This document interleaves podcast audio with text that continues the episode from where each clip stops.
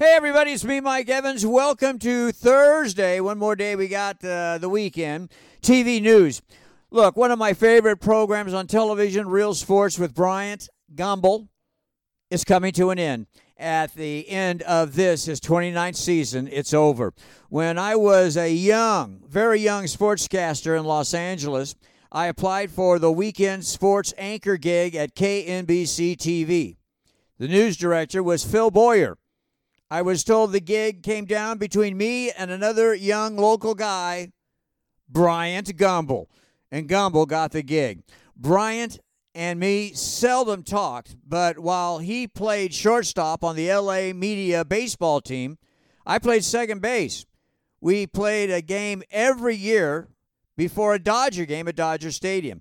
If you go to my website, evansradio.com, I have posted a picture of Bryant and me before an LA media game that we played at Dodger Stadium.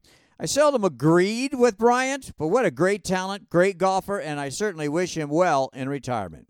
Movie news I'm hearing great things about the fantasy drama movie Tuesday. It's about a teenage girl who has a terminal disease and is dying, but coping with the inevitable. However, her mother can't accept it and she's losing her mind. The interesting thing is the mother is played by Julia Louis-Dreyfus in her first dramatic role. Details on the national release date and where it'll be streaming are sketchy, but when I find out, I'll certainly let you know. More hearsay movie scoop. So Taylor Swift had every minute of every concert she's been on tour filmed from her going to the show, the concert itself, to the autograph post parties. Everything was filmed. And this movie's going to be huge. And again, I can't wait. Odds and ends. You know, almost every star lives in Los Angeles, or at least has a home in Los Angeles, and almost every one of their homes costs way, way over a million dollars. Two, three, four, five, ten million dollars. But not all of them. These five celebrities have homes that are just under a million dollars or just barely over a million dollars.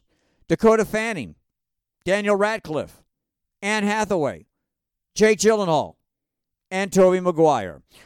And Cher says she won't cut her hair or stop wearing jeans no matter how long she lives. Well, there's nothing more hotter than a 76 year old woman with long hair and tight jeans uh, movie reviews, movie news, a great list, and predictions all coming up tomorrow. Have a great day, Mike Evans. See you.